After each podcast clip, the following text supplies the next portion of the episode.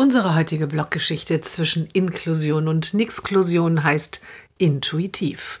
Jedes Jahr eine neue Sonderpädagogin und jedes Jahr andere Lernmethoden. Die Eltern des Mädchens sind genervt. Dieses Jahr erkennen sie überhaupt kein Muster.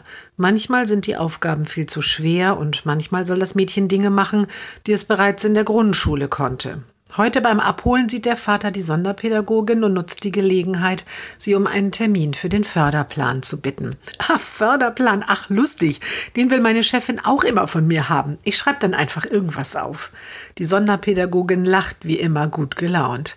Dann fährt sie fort. Wir können uns natürlich gerne wegen eines Förderplans treffen, aber ehrlich gesagt, ich bin so mehr der intuitive Typ und bei ihrer Tochter kommt es ja wie bei allen diesen Kindern auch mehr darauf an, dass sie Spaß hat und lernt, überhaupt mitzumachen.